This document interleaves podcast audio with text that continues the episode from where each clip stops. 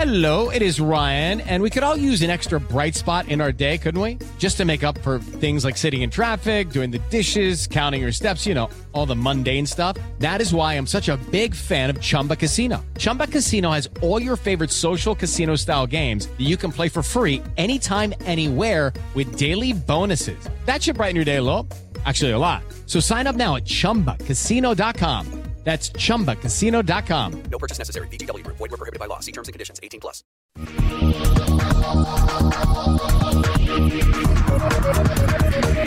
Olá, começamos agora mais o Economia em Foco e hoje nós vamos falar sobre a expansão das startups e o impacto para a economia. Nós vamos conversar aqui com o José Muritiba, que é diretor executivo da Associação Brasileira de Startups, e o Guilherme Arradi, que é gerente de inovação do Sebrae São Paulo. Eu lembro que você pode acompanhar a Economia em Foco pelo YouTube, pelo Facebook da Jovem Pan News e vamos começar falando exatamente dessa expansão. O Brasil tem alguns cases aí de sucesso. José Muritiba, você primeiro, o unicórnios seria o, o auge de uma startup, né? Quando ela atinge um, um, um valor muito mais alto. Perfeito, agradeço aí o convite. É, exatamente, é, o unicórnio é considerado uma startup que atinge o valor de mercado de um bilhão de dólares. Então são startups que já estão é, num estágio de tração e crescimento muito grande, em um mercado geralmente também com esse potencial de crescimento e que atingem esse valor de mercado. E o Brasil já passou da marca dos 10? Sim, é, nós vivemos hoje, sem dúvida, o melhor cenário já tivemos dentro do ecossistema de inovação brasileiro. É, esse último ano a gente bateu um recorde, foram cinco startups se tornando unicórnio, ficamos em quarto lugar, empatado com a Alemanha é, a nível mundial e isso traz para nós, sem dúvida, um posicionamento muito relevante no ecossistema de inovação de startups a nível global. É, e nós temos várias áreas, né? Nós temos a área bancária, nós temos a área imobiliária, e eu, eu queria saber do, do Guilherme, vamos começar pelo básico, quem está nos acompanhando não uhum. sabe exatamente o que é startup, como se define uma startup? A startup normalmente é uma empresa que, ou um, um grupo de pessoas que está buscando um modelo de negócio inovador, normalmente que embarca tecnologia, ele normalmente ele é escalável, que significa que se você tem quatro pessoas e você quer atingir muitos clientes, não necessariamente você precisa duplicar, triplicar a sua equipe. Então ele ganha uma escala muito grande, mantendo custos baixos. Então, é, e normalmente ela impacta muitas pessoas, né? É um modelo que, que é, as grandes startups chegam a bilhões de pessoas, né? Começa, por exemplo, a gente pegar o Uber como exemplo, o Rappi, que são os mais conhecidos, mas nós temos a Xbank, nós temos vários que surgiram aqui no Brasil, quinto andar na área de imóveis. Ah, o Guilherme, como é que o, o, Sebrae lida com isso? O Sebrae tem alguns programas específicos para estimular quem quer atuar na área. Exato. O, o Sebrae ele trabalha desde quem está na fase das ideias, começando a pensar no seu modelo, querendo buscar um mercado inovador, até quem já está buscando tração e precisa de investimentos. Então, trabalha todo o nível de maturidade de startups. Né? É, e aí os programas de aceleração endereçam esses desafios específicos. Então, para quem está procurando... É, quem está querendo desenvolver a sua ideia, existem programas de 12 horas, 30 horas, para te ajudar a tirar a ideia do papel e ir para a modelagem do protótipo. É, e aí, quem está querendo depois é, buscar os primeiros clientes, o Sebrae tem outros programas, o Startup SP é um programa super importante para quem ainda não está pronto, por exemplo, para uma aceleração.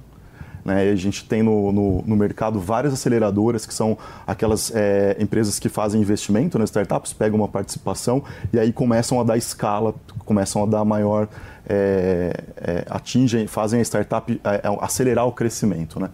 Então, os programas do Sebrae, eles, em geral, eles estão para trás desses momentos de aceleração, né? preparando a ideia e melhorando o, o modelo de negócios para preparar as startups para aceleração e para aquelas que ainda estão precisando de mais investimentos ainda, o Sebrae ainda tem outros programas e linhas de financiamento. Agora, José Bonitiba, como é que se define a startup lá no início, quando a pessoa tem uma ideia, né? e, e antes a gente é simplesmente com empreendedorismo. Né? Eu vou montar uma empresa. Só que a concepção é diferente desde o início. Né? Essa questão, por exemplo, que ele colocou de mão de obra, geralmente não tem a demanda de muita mão de obra, são, é um pequeno grupo, pequenas, pouca gente trabalhando numa, numa ideia que pode crescer demais. Sim. É, no início da jornada de um empreendedorismo voltado para as startups, é, a gente tem a concentração de profissionais muito específicos, né? Sim, são times reduzidos, isso acompanha a realidade dela no crescimento, porém é, bastante específico. Então a gente conta com mão de obras de desenvolvedores, designers, pessoas com experiência em usabilidade das próprias ferramentas que são é, desenvolvidas, né? Então são mão de obras e talentos muito específicos. São small teams em geral, times pequenos mesmo, porém bastante específico e bastante técnico, né? Agora é uma área que está gerando muito emprego, né? porque a gente vê que falta mão de obra, tem que ser alguém com experiência em tecnologia, informática, geralmente. É uma mão de obra mais específica, mas que se adequa muito, eu acho, a uma geração mais nova de profissionais. Né? Exato. Enquanto a gente vê, de um lado, o Brasil enfrentando todo o cenário do desemprego, esse setor, de acordo com a Brascom, que é uma associação importante da, da área de tecnologia, estima que vão faltar 400 mil profissionais de tecnologia até o ano que vem. Né? Isso impacta decisivamente, inclusive, a quantidade de startups que podem surgir. A gente sabe que quem normalmente se forma no Brasil, quem está nas áreas de tecnologia, em geral, culturalmente o, o, o, brasileiro procura um emprego em grandes empresas, né? Ou busca estar é, tá empregado e não necessariamente a via do empreendedorismo. Está mudando, mas ainda é, é, uma realidade. E a, a, falta desse profissional então impacta as grandes empresas, as empresas que estão crescendo, como também o surgimento de novas startups. Então, esse é um ponto bastante importante, desafiador do nosso ecossistema. É, eu acho que fica, inclusive, uma dica aí para quem está procurando emprego. A, a, qualificação pode começar exatamente focada nas startups, nessa demanda que tem por mão de obra. Né? Então, as pessoas, muitas vezes, curso técnico. E, e é engraçado, na minha cabeça, sempre quando tem startup, eu lembro assim, do início da, da, da Microsoft, de Apple. Né? A, a gente tem assim, um jovem, em Facebook, não é claro, uh, que, que resolve, de repente, criar uma coisa diferente, ver uma necessidade, ver uma abertura, que pode não necessariamente ser uma empresa, mas é, é, um, é um canal, né? Sim, sem dúvida. Esses modelos de negócio têm sido cada vez mais atrativos, é, não só para os jovens, como novas oportunidades, mas também a gente tem visto um movimento muito grande de migração de pessoas com larga experiência de mercados tradicionais é, voltados a, a renovar a carreira em ambientes de tecnologia e startups, a fim de contribuir com essa experiência, essa bagagem que já tem de mercado, porém também se renovando com toda essa novidade que vem vem acompanhando as realidades das startups. É, tem uma força muito grande na área financeira, né?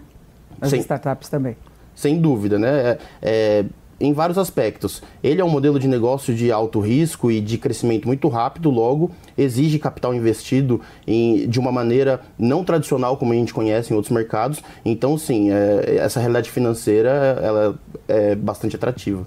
Agora, Guilherme, começa com um tom de informalidade, né? Geralmente. Bastante, é, é, bastante interessante, por isso que eu falei é, no começo que a definição de startup é um grupo de pessoas. Porque justamente começa com um grupo de pessoas buscando resolver um problema. E conforme a gente vai descobrindo que aquele, que aquele problema existe, que aquela solução para aquele problema de fato pode ser comercializada, aí a gente vai caminhando para a formalização. Então, tem realmente uma jornada que o empreendedor é, ultrapassa aí ao longo do, do, tempo. E como é que fica a questão de acesso a recursos, a empréstimos, já que ele está com esse lado aí da informalidade?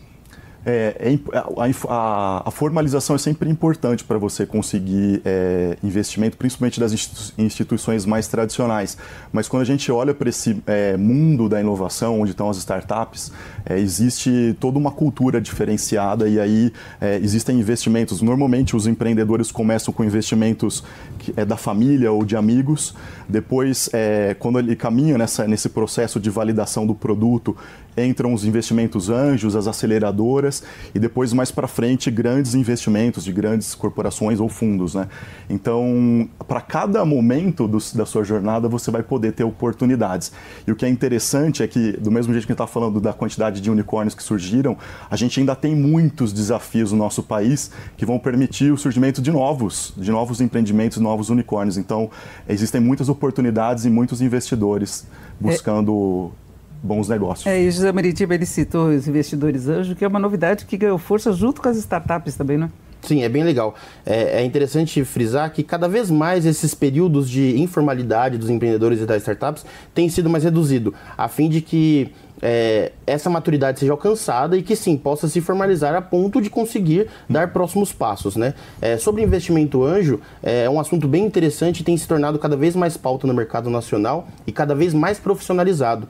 É, a gente tem a cultura sempre do investimento anjo partindo é, desses grupos mais próximos, né? Pessoas, amigas, familiares, mas tem surgido também grupos de investidores, empresas focadas em investir nas startups em estágio inicial, assim como a gente já, já tem a nível nível global um, um, uma maturidade muito grande para grupos de investimentos é, em startups muito mais maduras, esse movimento no estágio inicial tem tido maior relevância. E isso contribui muito é, positivamente para o ecossistema, porque nessas fases iniciais, onde acabou de se passar desse estágio mais informal, é onde muitos dos problemas é, apontam e não facilitam para que os empreendedores consigam buscar recursos de outras formas. E sim desses grupos mais experientes que vêm com um capital inteligente e não só a realidade financeira, a fim de assessorá-los e dar continuidade nesses negócios. E como é que chega a conversa? Como é que um identifica o outro? Que o investidor anjo identifica as boas oportunidades e quem tem uma startup no início consegue essa ajuda? Certo. O investimento anjo, assim como nas demais jornadas de investimento dentro de uma startup, é, porém no estágio inicial, ele é de altíssimo risco, né? Talvez dos, do capital mais arriscado que se tem hoje no mundo.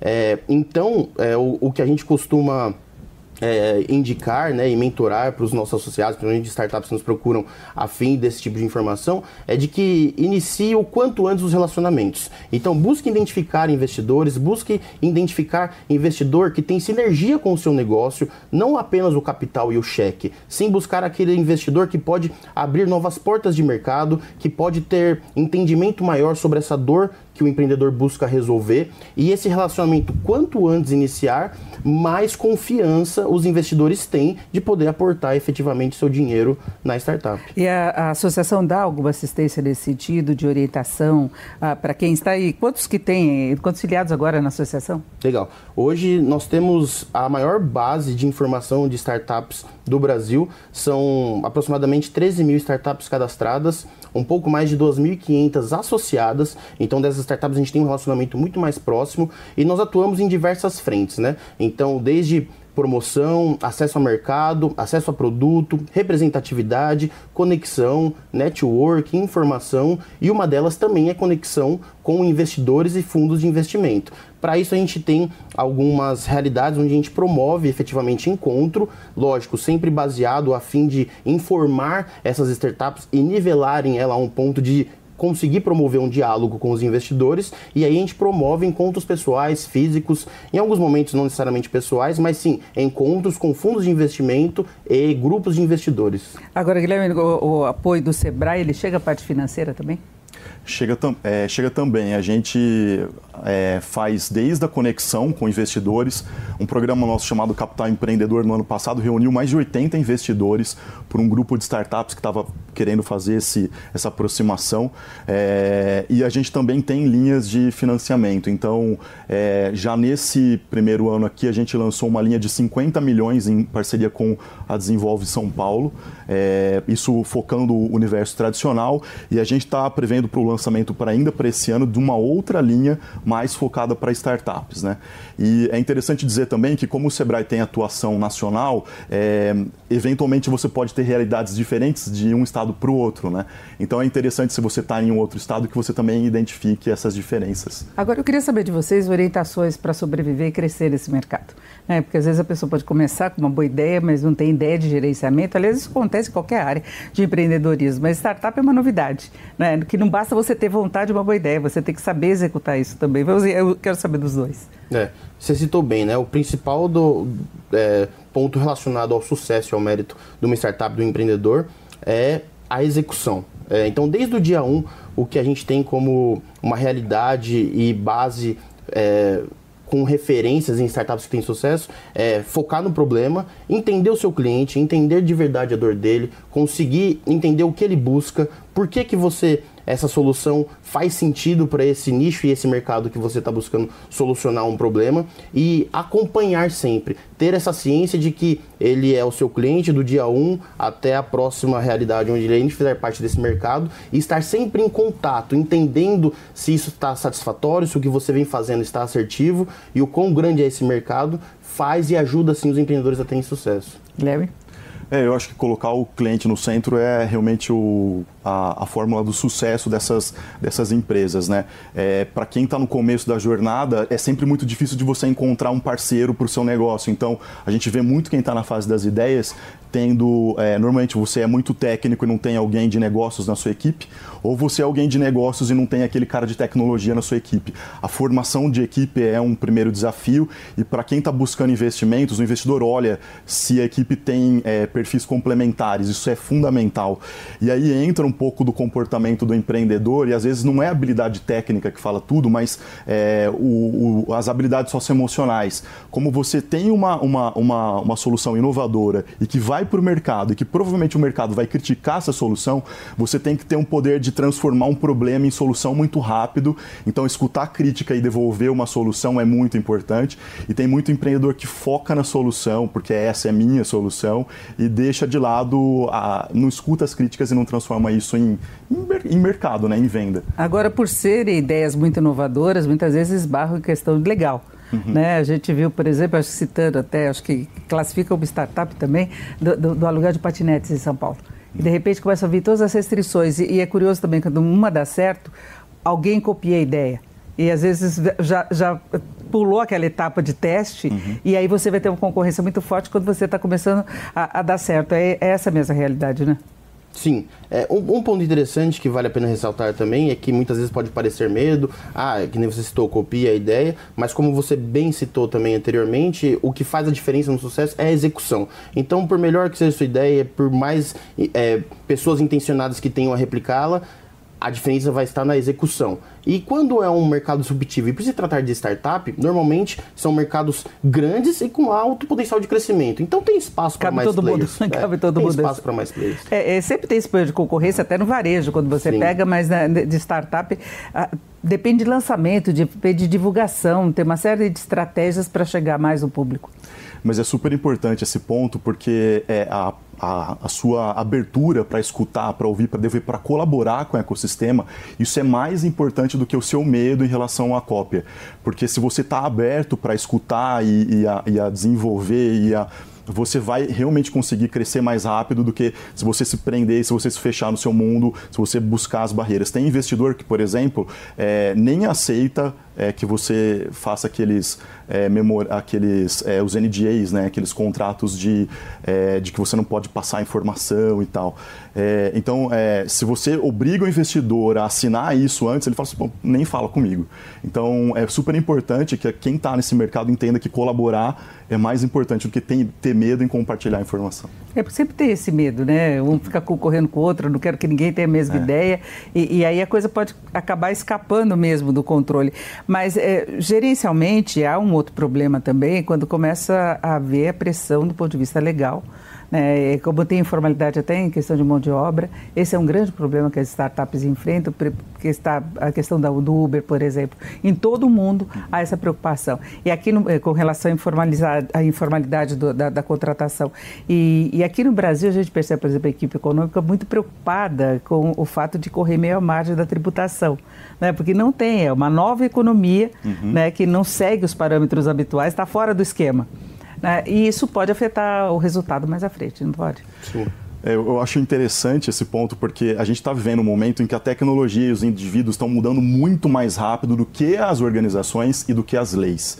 Então existe uma preocupação muito grande do, do governo em tentar em algum momento regulamentar, é, identificar esses modelos novos e aí assim tentar adequar a economia é, com a, a, questão de impostos e até as questões trabalhistas que é, têm é, sido um impacto bastante importante né, dentro desse mundo novo, de trabalho novo. O trabalho vai mudar realmente muito nos próximos anos e a gente tem que, uma grande preocupação de quem está no governo é avançar mais rápido, né, porque o governo é, precisa realmente estar adequado a esse universo. Mas é uma preocupação, e, mas para quem está empreendendo, eu acho que o, a, aquela, aquela vontade de fazer diferença, de querer fazer a mudança no mercado, ela é mais importante do que qualquer outra coisa. E buscar alternativas para o que já existe, e muitas vezes isso significa você estar tá ali na margem daquilo que é legal, é, isso é, é o, é, o, que é o perfil desse empreendedor que está sempre correndo risco. Né? Mas quando ela cresce muito, por exemplo, pega o unicórnio que já dá mais de um bilhão, ela não tem condição de arcar com encargos trabalhistas, por exemplo? Sim, sem dúvida. Na, na, prática, sim, quando a gente fala sobre tecnologia e startups, são em geral, tendem a ser tecnologias e modelos de negócio disruptivos. Então é como bem o Guilherme citou, não necessariamente a capacidade de desenvolvimento e o entendimento de mercado e de oportunidade vão estar atreladas à capacidade do poder público de regulamentar tudo isso. Na minha opinião, o que tem que balizar isso tudo é a ética, sem dúvida. Então, ter essa ciência de que os determinados mercados que podem ter essa aplicação e que podem avançar e que não vão sofrer impactos, tem que ter um reflexo sobre o que isso pode prejudicar o seu próprio negócio. Então, em geral, o empreendedor tem que seguir essa ética de maneira clara e entender de que maneira ele pode avançar. Mas sim, o que falta na prática hoje principalmente nessa nossa realidade brasileira, é a capacidade de progredir e de avançar nesses métodos de legislação e de, de fiscalização de tudo que as startups estão né?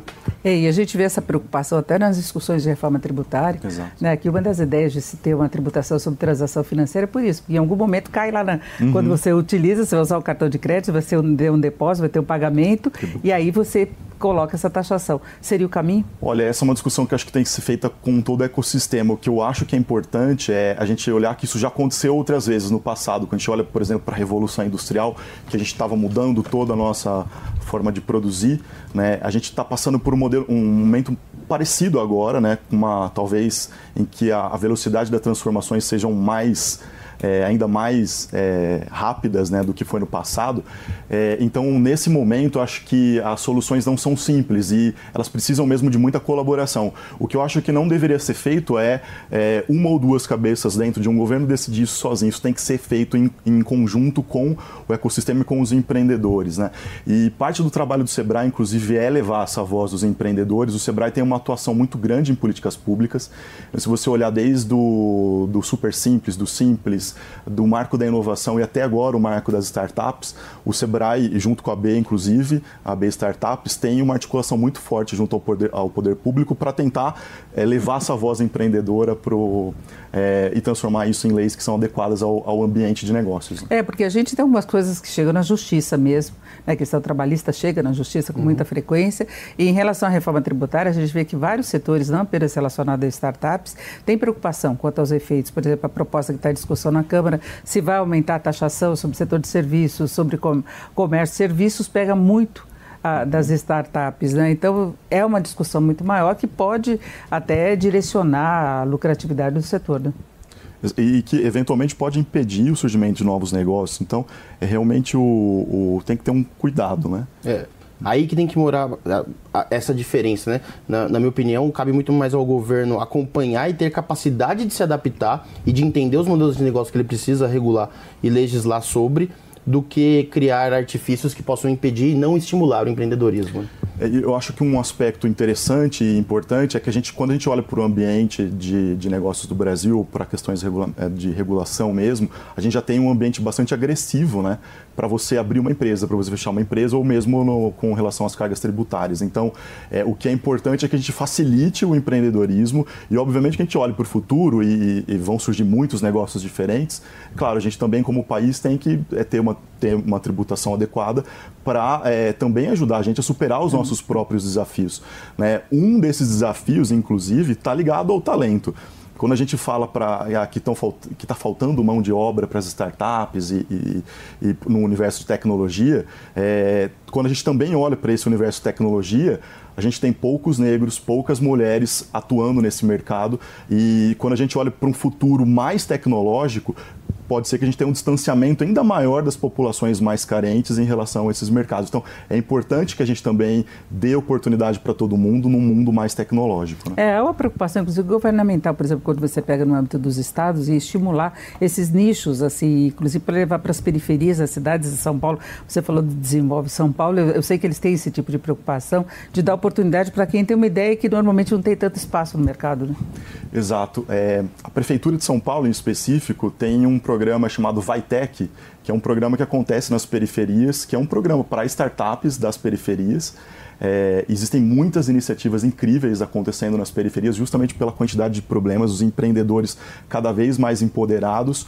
E o Sebrae, inclusive, tem entendido que este é um lugar de atuação do Sebrae, de levar mais oportunidades para essas pessoas, de criarem mais empreendimentos inovadores. Né? Então, tem muita coisa boa acontecendo lá, muitos empreendedores inovadores, e a gente quer cada vez mais estar junto deles. O Vaitec da prefeitura é um programa que, inclusive, traduz um pouco dessa linguagem startupeira, que muitas vezes tem termos em inglês e tal, para quem de repente nem, nem, nem, não conhece os termos, né? não sabe o que é investimento anjo, não sabe o que é bootstrapping, todos esses MVP, todos esses termos que a gente utiliza. Próprio. Exatamente. O vocabulário próprio. É, agora, em princípio, como é que é o registro de uma startup? Ela entra como simples? Como é que é a base, assim, da, como ela começa a, ser, a, a ter uma atividade regular? Tá, ela segue uma legislação tributária como a de todo o mercado. O que vai classificar ela é o estágio que ela está ali, em nível de faturamento. É, eu tô falando no começo, quando vira unicórnio, aí é outra coisa. Sim, é, é meia é uma saída, né? Simples, o simples é quem enquadra boa parte dessa realidade no estágio inicial. Mas vale entender que a partir do momento que ela é, está formalizada, ela entra no enquadramento de um negócio como todos os outros tradicionais. Agora, a gente tem aí na fila várias empresas para virarem unicórnios, né? É, aqui no Brasil. De maneira especulativa, sim, né? É, o que nos faz entender muito isso são alguns pontos, como a maturidade do empreendedor e do ecossistema nacional, o momento que a gente vive. É, hoje o Brasil se tornou um, algo é, o, o, capital ele está um pouco mais acessível e nós temos um, um, movimento onde é comprovado pelo que aconteceu agora em 2019 que é a de entrada de capital estrangeiro muito efetivo em alto potencial para investimento em startups. Então, alguns grandes fundos do Brasil, do Brasil não, desculpa, do mundo, estão olhando para o Brasil com bons olhos e aportando e investindo nessas startups. Então, isso traz um cenário onde nos deixa ainda mais otimista a fim de entender que sim, esse ano pode ser um, um ano que se repita a história como foi ano passado ou até evoluímos em ponto, a nível de ter novos unicórnios. Né? É, esse suporte financeiro é uma das coisas fundamentais, né? quando você tem a ideia e quer levar adiante e crescer no mercado. É fundamental. E assim, a gente até, é, olhando assim para basicamente dois tipos de negócios, que fazem é, de vendas para empresas e o de vendas para o consumidor final, B2C ou B2B, né, em geral, os investidores brasileiros eles preferem os, os negócios tipo B2B, por conta justamente do investimento ainda não ser tão, tão alto, então ainda tem é, a, esse, esse ponto que acho que é importante para o empreendedor reconhecer. É, e o investidor está cada vez mais com apetite para, inclusive, sair só do mundo digital. Em geral, os investimentos no Brasil focavam muitos negócios tradicionalmente digitais. Agora, justamente por conta da, é, justamente da revolução da indústria e tudo mais, a indústria 4.0, o hard tech ou deep tech, que são esses setores que têm tecnologia mais intensiva, tem sido o foco dos investimentos principais. Se você olhar é, em termos globais, é, a maior parte do crescimento, 50% das novas startups estão surgindo nesses setores que têm é, mais é, hardware e não só o, o, o que estão só envolvendo digital. Perfeito, nós vamos fechando por aqui a Economia em Foco de hoje. Eu agradeço muito a participação do José Muritiba, que é diretor executivo da Associação Brasileira de Startups. Muito obrigada. E também o Guilherme Arrade, que é gerente de inovação do Sebrae São Paulo. Muito obrigada, Guilherme. Eu lembro que o nosso programa na íntegra fica disponível no YouTube e também no Facebook da Jovem Pan News.